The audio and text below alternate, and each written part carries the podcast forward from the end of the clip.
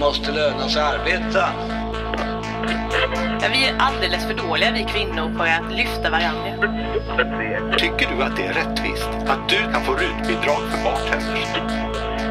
Just nu tror jag att det är vi som är den starkaste försvararna av den svenska modellen. Avundsjukan i det socialdemokratiska idealsamhället är ju större än sexualdriften. Välkomna till Arbetsvärldens podd tisdag den tjugotredje april. Arbetsvärlden är ju T C O:s webbtidning, och för att få oss, man får ju inte oss hem i brevlådan, så ska man naturligtvis prenumerera på vår nyhetsbrev eller följa oss på Facebook. Hör ni, eh, om en månad ungefär, den tjugosjätte maj, så är det Europaparlamentsval. Och eh, det ska vi tala om idag. Vilka är de stora Europafrågorna som står på spel och hur påverkar de oss? Självklart ska vi också ha, förmodligen tar vi en spaning. Vi ser om vi lyckas hålla oss till vårt nya format och köra en spaning på slutet. Idag med oss har vi som vanligt Samuel Engblom, samhällspolischef på T C O. God morgon. God morgon. Britta Lejon har fått ledigt idag, ordförande S T som brukar vara med, och vi har en gäst idag när vi ska prata om E U som heter Göran von Sydow och är tillförordnad direktör på Sieps, som väl är ett forskningscenter för Europafrågor kan man säga. Mm. Och du är också forskare i statsvetenskap. Just det. Mm. Välkommen. Tack så mycket. Ska vi börja med det liksom spelet inför Europaparlamentsvalet, det politiska, hur ser det ut för partierna, vilka blir störst, hur skiljer det här sig från ett riksdagsval och så vidare. Och innan vi kommer in på själva sakfrågorna och politiken. Vad tror man nu då? Hur kommer det gå i det här valet och varför skiljer det sig från ett riksdagsval om det gör det? Ja, jag kan ju börja. Hur det kommer gå är ju ganska svårt att säga om egentligen. Det får man ju titta på kanske politiska läget och mätningar och så vidare. Men om man säger på grunderna till hur det skiljer sig från nationella val, så brukar man ju sen, allt sedan de första direktvalda, eh, direkta valen till Europaparlamentet, så klassar man ju det som forskarna kallar det då för andra rangens nationella val. Och andra rangens är ju helt enkelt att det är mindre betydelsefullt i väljarnas ögon, i partiernas ögon, i mediernas ögon. Så du får en karaktär av det som i U S A ofta är mellanårsval. Det vill säga att du får ett väljarbeteende som följer av det. Där man inte röstar strategiskt på väljararenan hemma. Det vill säga inte förhåller sig till en potentiell regeringsbildning. Utan man blir mer fri som väljare att testa nya alternativ. Man får ju också ett mycket lägre valdeltagande. Det är ju väldigt viktigt. Det är ju nästan, inte riktigt hälften, men det har ju legat däråt i Sverige i alla fall. Och sen så blir man då som väljarna tenderar då att både testa ovanliga alternativ för sig själva. Man röstar mer på flankerna, ideologiskt liksom tydliga, programmatiska partier snarare än de stora partierna. Så att de som förlorar särskilt, det är stora partier och allra mest stora partier i regeringsställning. Så man därmed liksom ser en liten inrikespolitisk protest. Just det. Vilka är det som går att rösta då? Ja, det är ju samma. Egentligen så kan man säga att de mönster som finns, socioekonomiska mönster som finns under skillnader i valdeltagande annars, det slår igenom starkare. Så att det är typiskt så att de som är lätt mobiliserade, det är alltså högre utbildning, högre inkomster, boende i större städer. Och det betyder att du får små effekter av gynnande och missgynnande för partierna. Så typiskt sett så har ju ett parti som Folkpartiet Liberalerna, de gynnas så att säga, deras typiska väljargrupper deltar i väldigt hög utsträckning, medan socialdemokrater och sverigedemokrater missgynnas. I Sverige har valforskarna sett en viss effekt av eh, att sådana som är E U-kritiska går i mindre utsträckning och röstar, men eh, jämförande forskning som tittar på samma sak ser egentligen inte så stort utslag av det, utan det är ju också för att det korrelerar väldigt starkt. De grupper som liksom deltar i lägre utsträckning, också sådana som tenderar att vara mer E U-kritiska. Så det är svårt att se precis vad det är som driver det här. Men då så får man ju den typen av valrörelser som präglas av de här sakerna också, att de mindre partierna ser en möjlighet ofta att profilera sig. Mm. Det har också varit en språngbräda inför nya partier, och det är återigen ett tecken på det att väljarna är benägna att testa någonting. Så att de senaste tre valen har man ju haft helt oprövade partier i Sverige då, som har kommit in i junilistan, Piratpartiet och Feministiskt initiativ. Det ser väl inte riktigt ut som att det finns en sån utmanare i det här valet, men det är ju också en En annat kännetecken för Europaparlamentsval, det är ju att valkampanjen är ganska kort och intensiv. Så att det kan hända ganska mycket inom en kort valkampanj. Det kan liksom, så att om vi tittar nu på mätningar till exempel, så kanske inte riktigt helt säkert om de kommer. Det beror lite på hur kampanjen artar sig, och det är också en betydelse då hur partierna lyckas att mobilisera sina väljare. Hur viktigt tycker svenska riksdagspartier är med Europaparlamentsval? Alltså det är väl, man kan väl säga att det är Miljöpartiet som har de riktigt profilerade namnen i det här valet, med Alice Bakunke och Per Holmgren, meteorologen. De andra partierna har kanske ja, så här kompetenta politiker, men kanske ingen som sticker ut för den breda allmänheten. Så där. Men det kan finnas en tendens, inte minst bland de större partierna och sådana i regeringsställning, att man ser Europaparlamentsvalet som ett tillfälle där man vill riskminimera. Man vill helst bara in, undvika stora förluster. Mm. Man vet liksom att man kommer högst sannolikt göra sämre ifrån sig i Europaparlamentsvalet, men man vill kanske undvika att göra väldigt, väldigt dåligt ifrån sig.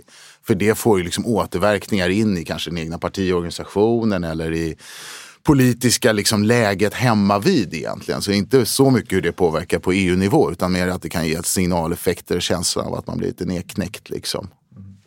Jag tänker i alla fall, ser man på Centern och Kristdemokraterna får man väl ändå säga att de har satt ganska högt profilerade politiker i topp på sina listor. Men Fredrik Federley har varit Europaparlamentariker ganska länge, är ett känt namn även hemma i Sverige. Han är en av de få Europaparlamentarikerna som, som är det. Han är en tung spelare internt i partiet. Och sen då Sara Skyttedal är ju någon som Kristdemokraterna satsar på. Alltså hon var ungdomsförbundsordförande, sen så blev hon ju kommunalråd eh, då. Och sen så har de nu då till Europaparlamentet, och är också ett av deras mest kända och ganska uppmärksammade namn. Så det får man väl ändå se som, som att de, de sätter dit folk som, som, som de tror på och som de satsar på. Sen är det svårt tycker jag, med, för att det är ett parti som en, alla organisationer har ett inre liv, och ibland för oss som står utanför kan det vara svårt att veta vad det skickar för signal internt att man driver en viss person. Det kan ju vara så att det här är någon som har en stark...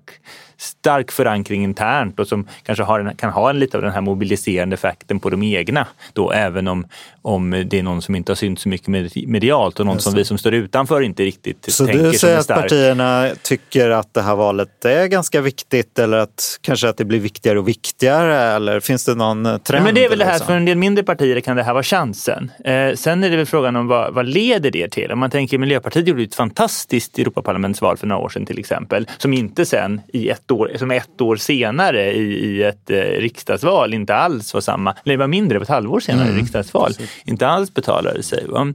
Så det, är, det finns att det finns en chans för den typen av partier. Sen är det klart också så partier som där med personer som gillar att göra de här lite, kanske lite mer svepande utspel och sånt, där är ju Europaparlamentet en, en möjlighet. Du behöver inte ta det här regeringsansvaret. En Europaparlamentariker kan profilera sig på ett helt annat sätt än vad en riksdagsledamot kan. Eh, och, och det har vi väl sett inte förvånansvärt lite av. Att det är inte så många som har använt Europaparlamentsplatsen för att bygga en politisk bas. Det var ju, kom ju här under våren en bok av en tidigare Europaparlamentarikern Göran Färm, som ju var väldigt kritisk egentligen till de svenska partierna hanterar just Europaparlamentet och också deras nomineringar, och menade just att man inte värderar det här i samma utsträckning som många andra partier gör runt om i Europa, där man sätter lite mer tunga, erfarna spelare, och också framförallt kanske det att man byter ut parlamentariker. Och det är ju naturligt, det är ju få platser i Sverige och du vill ha liksom rotation kanske, men i Europaparlamentet så vinner man ju väldigt mycket på erfarenhet liksom, att det finns ett sätt att fördela uppgifter och roller, du lär dig liksom hantverket och blir en spelare där nere, och det var ju han väldigt kritisk mot, och Göran Färm, att partierna liksom tenderar att bara rotera ut personer precis när man egentligen är i ställning att faktiskt kunna påverka riktigt ordentligt. En annan sak som jag reagerade på, jag var på en sån här journalistresa, det var ju att eh, det sitter ganska många svenska parlamentariker i jämställdhetsutskottet, som ju inte är ett li- lagstiftande utskott, men det sitter bara en ordinarie i arbetsmarknadsutskottet till exempel. Alltså va- varför väljer svenska parlamentariker på det där sättet? Kanske man ska fråga ja, dem. Nej, men det, precis, det ska man nog fråga dem om. Det är inte så att man kan välja heller helt fritt, utan det handlar ju också lite om vad man har att komma med. Vad man har med sig för någonting i de här liksom, köpslåendet om roller. Men det är klart att de svenska parlamentarikerna har ju tenderat att prioritera sånt som är kanske svenska hjärtefrågor. Man vill gärna profilera sig inom ett område och välja någonting där man bottnar starkt då, men det är klart att det blir en fråga med tyngden. Men skulle, skulle Sveriges inflytande i E U öka om vi till exempel skickade ner tidigare statsråd eh, som Europaparlamentariker, som man tänker sig då har mer av en, en redan har en position internt i sina, liksom sina europeiska partigrupper, har erfarenhet av rådsarbete och så. Skulle, skulle, det, kunna, skulle det stärka Sveriges eh, position i E U? Alltså parlamentarikerna är ju i sig inte företrädare för Sverige som medlemsstat, utan ingår ju i Europaparlamentet i sina partigrupper. Men det är klart att just alltså en enskild parlamentariker, det är väl någon av dem som har sagt det, har ju potentiellt mycket större påverkan på E U:s mm. utveckling och lagstiftning än vad en svensk minister har. Säg att du är liksom rapportör för ett viktigt lagstiftningsärende, då ska du samla hela parlamentet som är en av lagstiftande församlingarna. Medan den svenska statsrådet egentligen bara är en då av tjugoåtta och dessutom skulle kunna bli nedröstad till exempel. Så det är klart att potentiellt så finns det ju väldigt starkt inflytande för enskilda parlamentariker. Och det bygger ju lite då på vad man har med sig för någonting och dessutom vilken partigrupp man är, verkar inom och dessutom vilken erfarenhet man lyckas bygga upp och det kapital man liksom skapar sig i parlamentet. Vi kan väl säga något mer om partigrupperna. Hur viktiga är de? Nu ser det ut som att Socialdemokraterna och det konservativa blocket enligt liksom prognoserna går lite bakåt, och de som stärks är väl framförallt högerextrema grupperna och lite liberalerna också enligt någon prognos jag såg på Europaportalen. Hur fasta är de där grupperna? Är det någon som bryter sig ur de här partigrupperna ibland, eller enas man väldigt strikt? Och vad kommer det betyda nu då, om till exempel de högerextrema grupperna blir tyngre i parlamentet? Vart, vartåt kommer besluten luta och hur kommer vi påverkas av det? Det är ganska många frågor igen här, men om man ser till partigrupperna så ja, de är viktiga. Det varierar lite mellan partigrupperna hur hög grad av liksom sammanhållning man har inom dem. Så vissa har väldigt hög grad av sammanhållning, som i den gröna gruppen till exempel. Där röstar väldigt ofta alla på samma sätt. Sen finns det andra som har mycket lägre grad av sammanhållning. I nuvarande parlament så är ju särskilt den gruppen med låg sammanhållning ju den som består av U K I P och Femstjärnerörelser från Italien. Det är ju en typisk grupp där man inte liksom skapar partisammanhållning utan låter dem agera som de vill. Så det kan man ju se olika sätt att använda varför man är en partigrupp. Vissa som arbetar väldigt aktivt för att stärka den gruppens inflytande. Då blir det ju viktigt saker som sammanhållning. Samtidigt som man inom forskningen har nog betraktat det här som lite av ett mysterium att sammanhållningen är så pass hög som den är. För att parlamentarikerna är ju valda trots att av nationella väljare på nationella listor. Det vill säga de nationella partierna gör ju allt för att behålla nomineringsmakten. Det är därför vi inte har liksom paneuropeiska listor och så. Då föreställer man sig också att den huvudsakliga lojaliteten som den enskilde parlamentarikern har är visavi sitt hemmaparti. Och det händer ju ibland att, parti, att en enskild parlamentariker hamnar i ett korstryck, va? Där egna partiet vill en sak och partigruppen vill en annan. Och hur gör man då? Ja, då finns det ett utrymme för att du kan avvika från partigruppens hållning. Men det är klart att det kommer också till ett visst pris. Om du alltid betraktas som någon som är en ytterkantspelare. Så att det är lite dubbelt.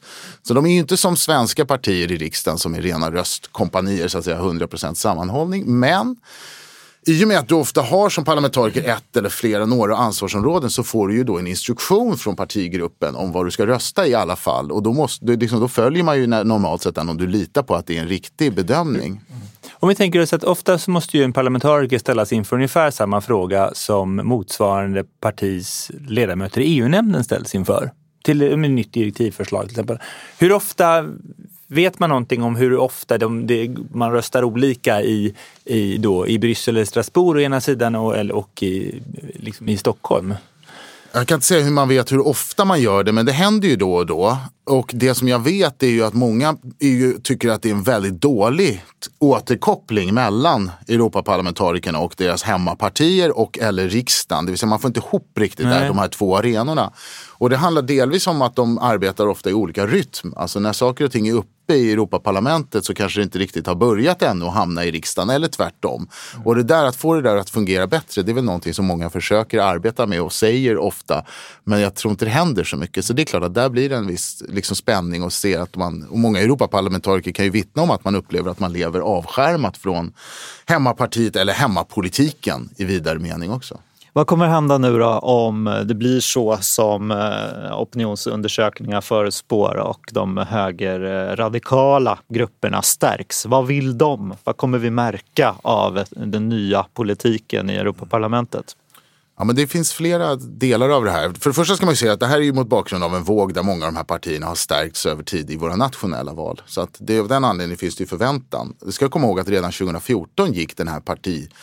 bredare partifamiljen framåt ganska påtagligt och det blev ett mer fragmentiserat Europaparlament redan som det är. Till höger så är de här partierna uppdelade på tre grupper. Från den konservativa gruppen till då den här E N F som är med Lega och Front National. Och däremellan då den här E F D D där U K Independence Party och Femstjärnan till exempel återfinns. Nu talar man ju mycket bland de här partierna om att man vill enas. Helst kanske bilda en stor grupp.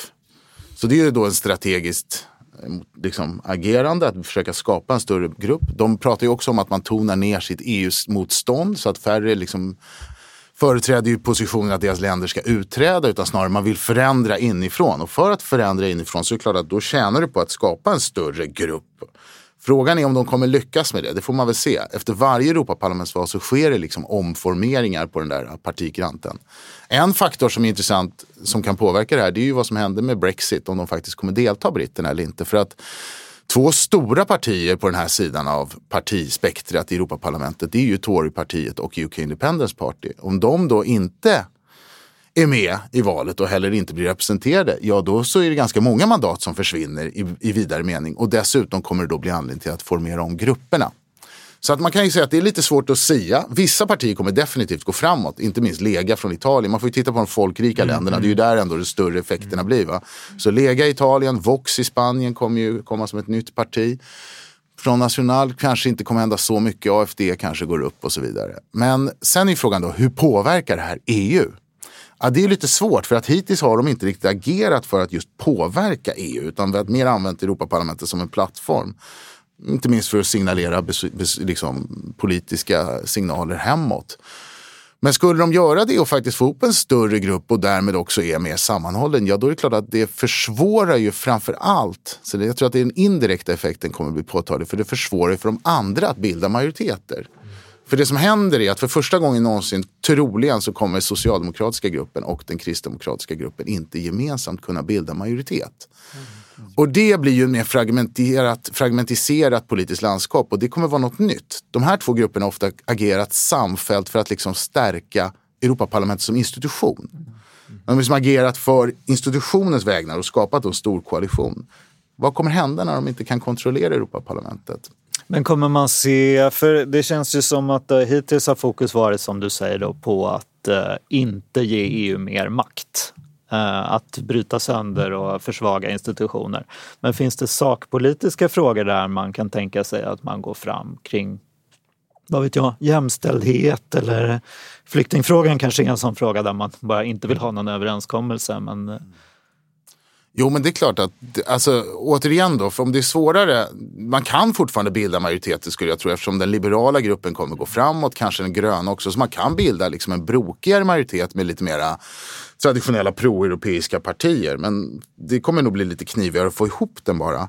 Men det är klart att även under innevarande mandatperiod tror man räknar med att ungefär en tiondel av omröstningarna är sådana där det har varit en snäv majoritet. Det vill säga att det slår ganska påtagligt då om du förändrar. Och det är ju saker som till exempel frihandel, internationell handel, miljö, klimat och just jämställdhet, rättighetsfrågor. Så det är klart att det kan påverka. Men exakt hur är ju lite svårt, för samma omröstning kommer liksom inte upp igen.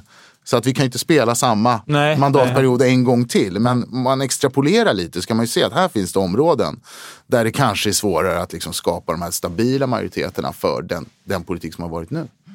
Vad är de stora frågorna som kommer nu då? Det vet man ju inte riktigt kanske. Men uh, man ska spana lite bredare kring teman. Vad står E U inför och vad är det egentligen vi ska välja Vad ska, varför ska vi välja partierna nu då till Europaparlamentsvalet? Vad är det som står på spel så att säga?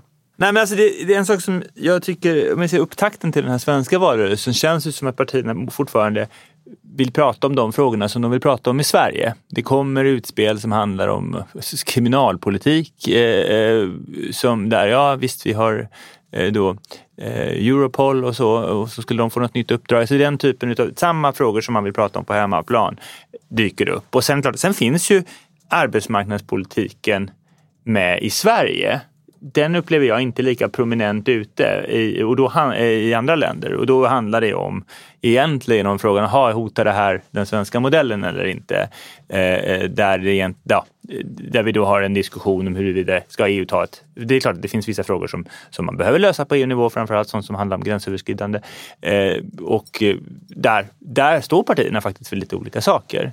Så att, men eh, där den, det ibland hamnar en diskussion om, okej, okay, hotar E U vårt sätt att reglera arbetsmarknaden på eller inte? Och jag tillhör ju de som säger att det där, det där hotet överdrivs ofta. Eh, då har även vi har lagt väldigt mycket tid på att diskutera det hotet, eh, medan när vi tittar på vad, vad E U faktiskt har betytt för hur det har påverkat svensk arbetsmarknad, så rent om vi tittar på den, som den, här, den tekniska delen, hur, hur fungerar vår modell, så är det ju egentligen, ja, det är byggbranschen som vi har haft och vissa saker som har att göra med utstationering som har varit ganska problematiska, och sen är det ju lite kring eh, och det, transportsektorn, och där är vi långt ifrån ensamma, men eh, det är inte det här. Det är inte något som står och hotar systemet. Liksom. Däremot så skulle vi gärna se att, att, att E U blir mer offensivt när det gäller att, att man, vi, man gärna att man, mer av jämförelser mellan länderna, eh, att man eh, satsar på att bygga upp eh, institutioner på arbetsmarknaderna i de länderna där de inte fungerar så bra.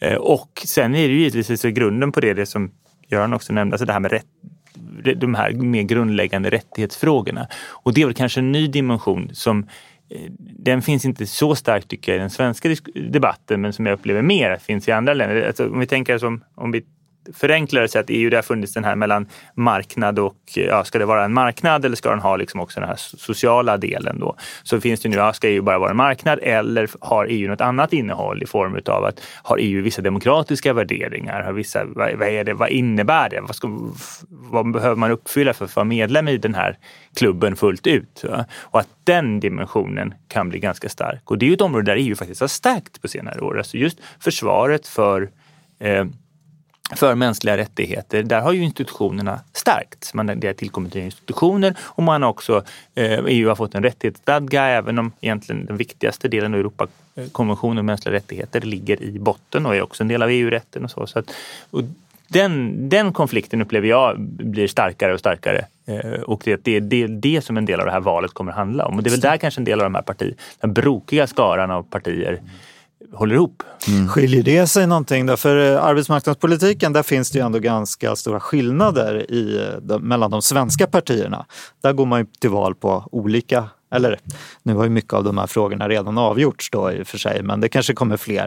Alltså de borgerliga partierna är ju emot liksom att man ska inskränka den fria rörligheten för varutjänster, och de liksom Socialdemokraterna och vänsterpartierna är ju för att den sociala eh, ja, fast det är inte egentligen är det inte ska... det är inte den dimensionen som kommer in nu egentligen. Nej, men precis, utan men, det handlar ju ska EU ska EU hur mycket golv ska EU lägga? Ja, minimiregler. Ja, minimiregler. Mm. Ja, där är man ju ganska eniga på ett sätt. Diskuterar snarare än att man tycker att E U kan ha de där reglerna så länge de inte påverkar Sverige. Ja. Fast man har ju ganska, man har ju röstat ganska olika den här perioden också i just minimiregelfrågor.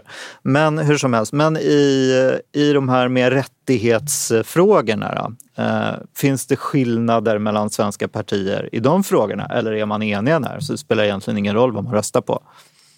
Ja, svårt lite svår fråga, för jag, jag är lite osäker på den faktiskt, utan man märker ju vilka som betonar frågorna mer. Eh, och det kan ju vara ett sätt också att visa vad man tycker är liksom särskilt angeläget, om man lyfter upp dem som centrala frågor. Men det är klart att de mer E U-kritiska partierna tenderar ju också att vilja se en mindre roll för, så att Sverigedemokraterna föreställer jag mig har en lite mer återhållsam inställning till eh, liksom hur, hur starkt man ska gå på, eller vilken, vilken, vilken arsenal som E U ska besitta för att liksom stävja då att de nationella demokratierna går i viss riktning och sådär. Men det är väl precis det som man letar ofta i, alltså i och med att de här, nat- det är ju de här nationella valen då får en karaktär av liksom det svenska valet, får en svensk karaktär även om det är europapolitiska frågor. Och de svenska valen präglades tidigt av att det fanns ganska mycket E U i dem faktiskt jämfört med andra länder efter vårt medlemskap. Men då var det ju väldigt mycket ja eller nej till E U var liksom den centrala dimensionen. Sen har de svenska valen blivit mer och mer präglats av inrikespolitiska frågor eller den här kopplingen. Och det har ju väl legat att de har också tidsmässigt legat liksom närmare och närmare ett efterkommande val. Så att förra gången så blev det ju väldigt mycket liksom en träningsmatch inför riksdagsvalet tjugo fjorton.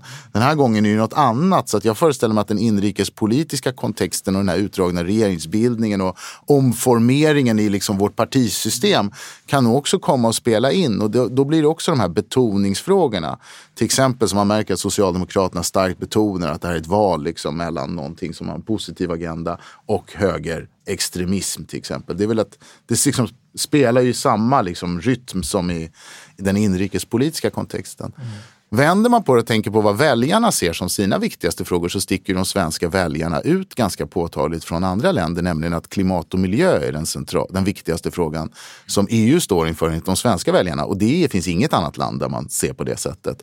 I alla andra länder så är ju migration, eh, ta- antiterrorism eh, de centralaste frågorna. Och det där följer ju ofta liksom den samtidens stora stridsfrågor, så att om man tittar tillbaks liksom fem, sex år tillbaks efter eurokrisen, då var ju liksom ekonomiska läget och arbetslöshet, de var liksom överlägset de viktigaste frågorna för väljarna. Även när det var E U som man pratade mm. om, även om kanske E U inte har besitter liksom kapacitet eller förmåga att göra någonting åt det där på riktigt sätt. Så att, och nu har det varit migration väldigt påtagligt efter migrationskrisen. Det är ju också avtagande i många länder, att det håller på att klinga av lite.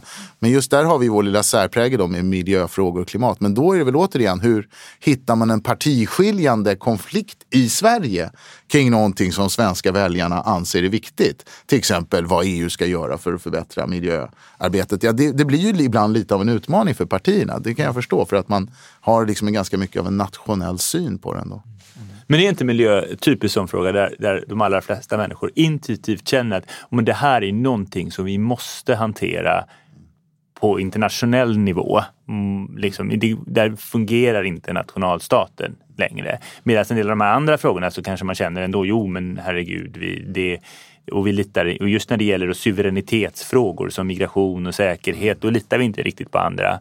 Men, men just miljö borde vara en sån fråga. Så är det, precis. Ja, men, och särskilt då uppenbarligen för de svenska väljarna. Men sen i migration, där finns det ju samma typ av motsättningar också såklart av de som anser att det här borde vara mer mm. europeiskt beslutsfattande.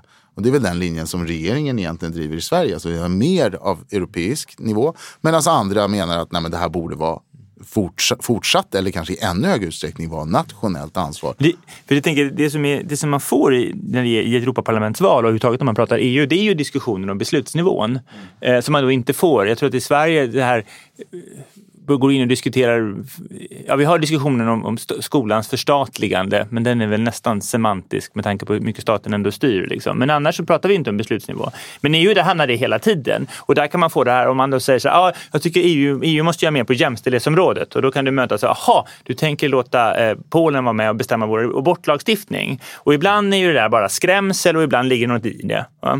Så det där gör ju det ganska svårt för väljarna också, att, att, att man kan om du tar dina, om du tycker att en fråga är viktig och så, och så säger du att jo, men det här borde E U få bestämma mer över, då kan det hända, ja men då är inte alls säkert att E U kommer bestämma det som du vill att de ska yes. bestämma på det här området. Men hur är det, ja, för Sverige är väl lite speciellt att vi tycker ju alltid att vi är bättre än E U i genomsnitt i alla frågor liksom. Men hur ser det ut i resten av Europa? Ja, men samma samma frågeställ. Ja, ja precis. Ja, men det, det finns ju ny, det finns ju uppenbarligen liksom stora spänningar som har framkommit, inte minst inom ramen för de senaste liksom kriserna, där länderna faller lite isär helt enkelt. Man ser olika på dem. Det handlade ju både om eurokrisen som var väldigt mycket nord-syd, och sen flyktingkrisen mycket öst-väst, och rättsstatens principer mm. Mm. också har en öst-västlig dimension. Så det finns ju den här tendensen inom E U, och att väljarna liksom rör sig lite olika, eller politiska strömningar ser lite olika ut. Sen har ju Sverige haft den här lite mera avhållsamma inställningen allmänt sett till vilka nya befogenheter som E U bör ha, vilka mer liksom roll man bör ha. Samtidigt som jag tycker att det är liksom ofta kombineras den här retoriska avhållsamheten med en ganska pragmatisk inställning. Det vill säga, när det är någonting man faktiskt vill, ja då är det ganska angeläget att E U är mer aktivt och fattar beslut. Så att om man skulle förflytta sig till Budapest och titta på den svenska Europapolitiken i förhållande till flyktingfrågan, då skulle man nog säga att Sverige är vanvettigt integrationistiskt och pådrivande. Så att det, helt enkelt, det beror ofta på från vilket perspektiv man ser. Och det där är väl dilemmat för E U rent allmänt när man är en ganska heterogen samling. Det vill säga att vissa lösningar där man går mer framåt, ja det gynnar kanske vissa länder och det, det ökar stödet och förståelsen för E U. Medan det skulle skapa motsvarande motreaktioner till andra. Och liksom det där, det där är ju alltid en svår balansgång. Finns det en sån tendens bara... i svensk politik att man har blivit mer... Eh... Alltså att man har släppt lite grann av den där i känslan att E U ska göra så lite som möjligt till att faktiskt gå in och använda E U när man håller med om den förda politiken. Eller när man får igenom sina frågor. Är det inte det man frågor. Kan se med, med Vänsterpartiet och Miljöpartiet som då tidigare var så här nej-partier som inte ville vara med i E U och som idag skulle man titta på vad de driver att E U ska utanför försvarspolitik och sånt så skulle man nog uppleva dem som ganska ett partier som vill att E U ska göra saker. Mm. Men det, det är nog lite dubbelt tror jag. Det finns både den delen som du säger och det här pragmatiska inslaget kanske att ja, men det ändå liksom finns positiva delar. Och andra sidan kan man ju se att i många av de nya initiativ som finns och kommer från europeisk nivå under senare år så finns det ju en svensk avvaktan. Alltså att man väntar åtminstone till att eh, hoppa på dem tills man vet att det inte är så starka stora steg som till exempel inom ramen för försvarsområdet. Finns det något som heter PESCO som Sverige liksom velade och sen till slut kom med på. Det finns ett annat exempel nu som handlar om den europeiska åklagarkammaren. Alltså man skapar en myndighet som i huvudsak ska liksom råda bot på fusk med E U:s medel. Men det är ett typiskt område där Sverige starkt sagt att nej, men det här är alldeles för, det skulle bli för stora suveränitetsavyttringar och man ut kvarstår som icke-medlem tillsammans med Ungern och Polen och något ytterligare land då som tycker att det här inte är bra. Så att det finns den där tendensen också, det vill säga betonandet av då det vi kallar för subsidiaritet. Och det är klart att det har också sin inrikespolitiska förutsättning, nämligen att vi har ju minoritetsregeringar och vi har ett ganska starkt nationellt parlament när det gäller E U-frågor. Det kan ju lätt bli en återhållande faktor, kanske av andra skäl, det vill säga inrikespolitiska skäl, att man inte får liksom, kan inte mobilisera stöd för sin linje som regering utan då blir lite mer återhållen. Arbetsmarknadsmyndigheten mm. är ju ett annat sånt exempel. Hörrni, kan vi inte avsluta? Eller du, det var möjligt att du hade något du brann där. Nej, för var, men annars så man... tänkte jag de stora frågorna. Liksom. Vad står mm. vi inför nu? Vad kommer, vad kommer E U ta sig an? Är det försvar? Är det flyktingar? Är det på den här polisstyrkan? Det europeiska F B I? Eller är det bolagsskatterna som det pratas en hel del om? Det tycker jag är lite spännande. Om. Jag vet inte om ni vill... nämna någonting om det, om vi kommer få det här, den här idén om att kanske beskatta där omsättningen finns, inte där sätet finns och sådär. Vad, vad har ni för spaningar kring, kring de stora liksom, sakerna som kommer hända nu på E U-området?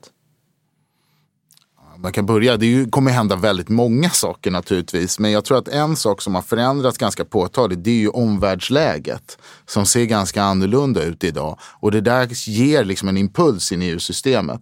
Det vill säga att både det faktum att det finns Trump och sen så är Kina som agerar väldigt liksom aktivt och man ser mycket mer intresserat på vad som händer i Afrika och närområdet. Hela det här kommer liksom, tror jag, skapa ett tryck för att E U, både i den här liksom övergripande berättelsen för de som är för E U, tänker mer i termer av europeisk suveränitet visavi omvärlden. Hur kan man liksom försvara, alltså i Macrons termer då, hur kan man försvara Europa, försvara europeiska intressen och samhällsmodell. Och det har ju liksom flera komponenter. Det är ekonomisk politik och industripolitik. Sånt här som man inte har pratat om i E U på ganska länge egentligen. Liksom investeringar, industripolitik, men det har också säkerhetskomponenter såklart. Och också den här migrationsaspekten. Så det här tror jag är liksom ett, ett bredare fält där det liksom kommer göras en del politik och kanske inte alltid i totalt samförstånd. Men man kommer nog vilja från många driva på att man ska kunna få mer kapacitet inom E U. Och det är ju sådana här saker som kanske delvis förenklas när Storbritannien lämnar också, som har varit en sån här återhållande kraft. Så att det där tror jag är ett, ett fält helt enkelt. Och då ligger saker också som det som du nämner, skatte, beskattning. Hur kan man liksom säkerställa att vi kan få rätt balans då på ekonomisk politik och så. Men sen är väl en, en smygare som väl inte har fått sin lösning riktigt ännu och som många nog skulle ändå visa viss risk för, det är ju hur eurozonen ska utvecklas. Det har ju liksom gått lite i stå kan man säga, de reformerna som kom och initierades efter eurokrisen, och, och hur robust är det här systemet ifall att vi får en liknande situation? Det är väl mer ett frågetecken än något annat. Alltså det, jag tänker, man ska röra sig bortanför Europaparlamentet. Jag, när, när jag studerade E U som mest, vilket är ungefär för Ja, tjugo till tjugofem år sedan efter Sveriges inträde och åren därefter, och även när jag själv forskade så, så, så pratas det ofta om att det är olika perioder, så olika institutioner som driver Europasamarbetet. Alltså det fanns en tid när det var medlemsstaterna, det fanns en tid när det var domstolen, det fanns en tid när det var kommissionen som drev på samarbetet. Och det när jag ser just den här, alltså frågan om, vi pratar om frågan om grundläggande rättigheter och så, där skulle jag inte bli förvånad om vi kommer att få se att domstolen och de andra domstolarna, och då tänker jag framförallt på Europadomstolen, men kommer, och även då så nationella författningsdomstolar och sånt, kommer att få en större roll. Därför att partigrupper kan prata om att slänga ut partier, man, rådet kan vara blockerat kring vad man kan göra gentemot de här länderna. Men någonstans så finns det ju då faktiskt ganska starka...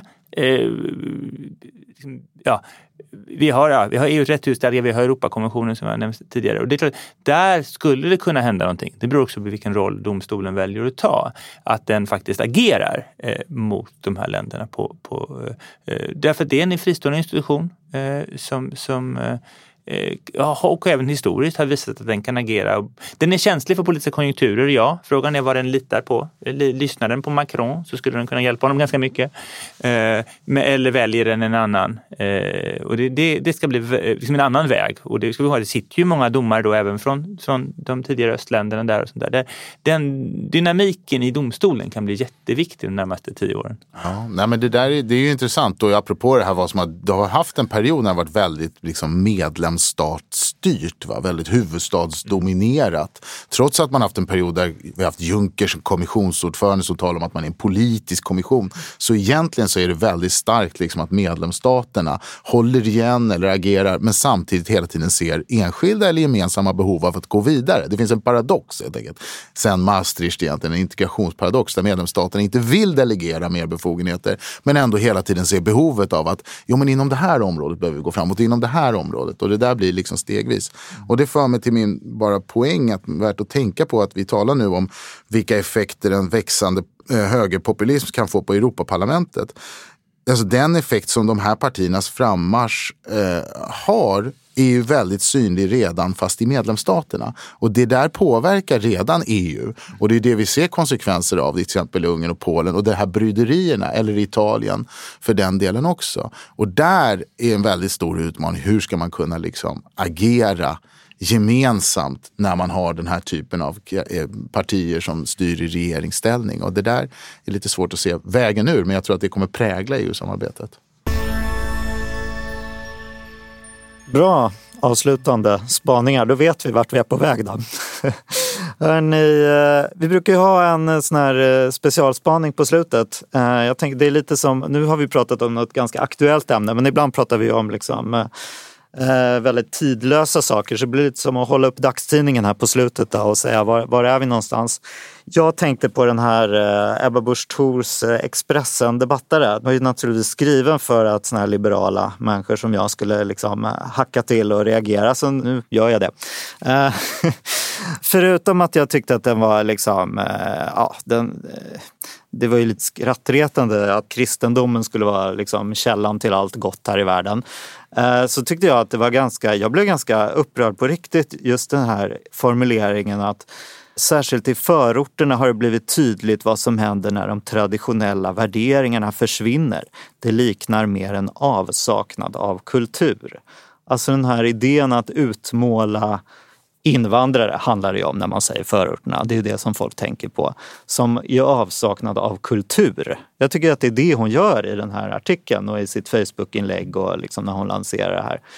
Jag tycker att det var på riktigt upprörande. Vad är nästa steg? Hur ska man svartmåla människor från andra länder nästa gång? Alltså... Jag kände lite grann att man närmar sig S D:s retorik med stormsteg på ett sätt som jag inte tyckte att man har känt från K D tidigare. Jag blev lite så här, okej, okay, ska vi börja behandla K D som S D nu? Vad är det som händer? Jag vet inte vad ni reagerade i påsk när ni såg det där flimra förbi på sociala medier. Nej, men jag tänker väl att det finns dels en tendens som är partipolitisk, att vi har sett samma typer av rörelser i flera partier eh, runt om i Europa, där man ju försöker omförflytta sig lite, ompositionera sig lite och inför, och det ser man kanske bland franska republikaner eller bland i C S U i Bayern eller så, att den här betoningen, och likaså i, i konservativa partiet i Österrike och så, så att det, det, det är en sätt att liksom man ser en, en viss tendens här.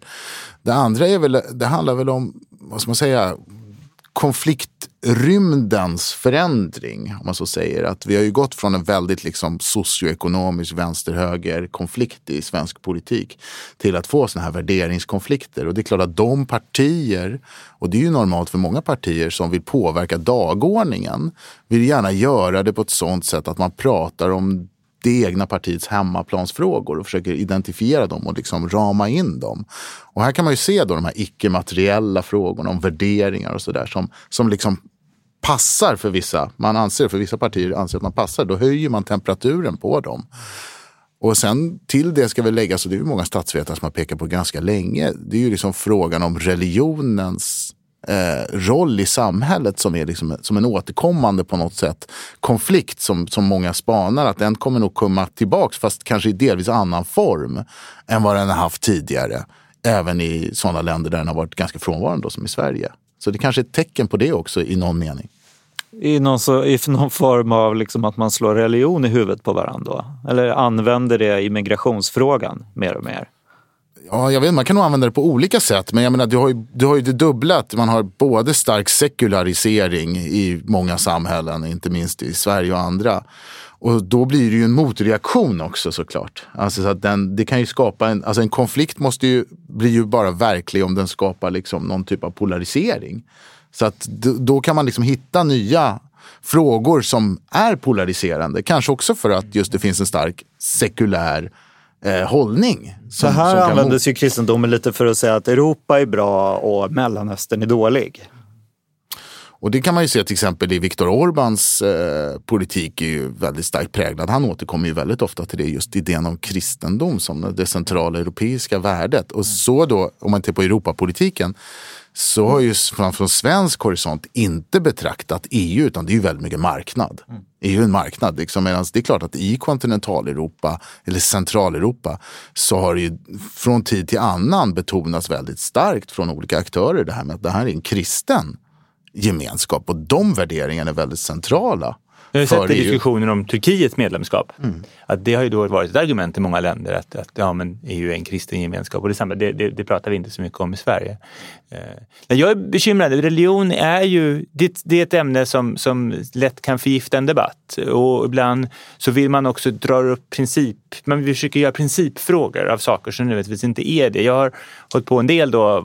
Praktiskt skäl och många av våra förbund har haft anledning att hantera frågor om, om religionsfrihet i arbetslivet. Och arbets Domstolen har haft anledning att, att, att, att hantera frågor om religionsfrihet i arbetslivet. Och då visar det sig att ofta så handlar det om att det finns en praktisk och pragmatisk lösning. Ja?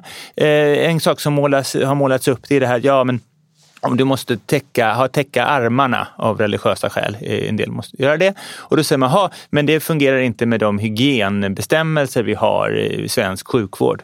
Ja, då finns det, och antingen så gör man och målar man upp en stor principiell konflikt, ja. Eller så kollar man på vad man gjort i andra länder och det visar sig att, ja men vänta, det finns så här löstagbara armar som du byter mellan patienterna och det är antagligen mer hygieniskt än någon annan lösning. Ja, då har vi en enkel pragmatisk lösning, inte ett liksom problem. Så kan man hantera den typen av frågor i arbetslivet. Det som gör mig bekymrad är om det där blir symboler då. Att vi ska inte, vi ska inte ens göra den typen av anpassning. För då har vi minsann lagt oss platt för, för, för, för kalifatet. Va? Och det, där, det gör mig väldigt bekymrad om vi skulle få en sån utveckling där vi går bort från. Och det är också när det kommer liksom politiska propåer så vill jag säga okej, okay, men vad, vad är det du då vill, du vill göra? Vad är det som då inte, vad är det som ska göras annorlunda? Vad ska vara tillåtet? Hur vill du lösa det? För det är då man kan komma ner i de här, den här typen av frågor. Eh, då, som dels handlar om de här grundläggande rättighetsfrågorna, men också säger det några grundläggande rättigheter som du vill faktiskt in och, och, och, och, och ändra på här. Och, och sen det andra är då de, här, de pragmatiska lösningarna. Vi kanske kan lösa det. Får jag pressa dig lite på sista där? Jag kände ju spontant när jag läste den här artikeln att så här, oj, det håller på att hända någonting i K D. Det låter som S D. Finns det anledning här att ändra sitt förhållande till Kristdemokraterna?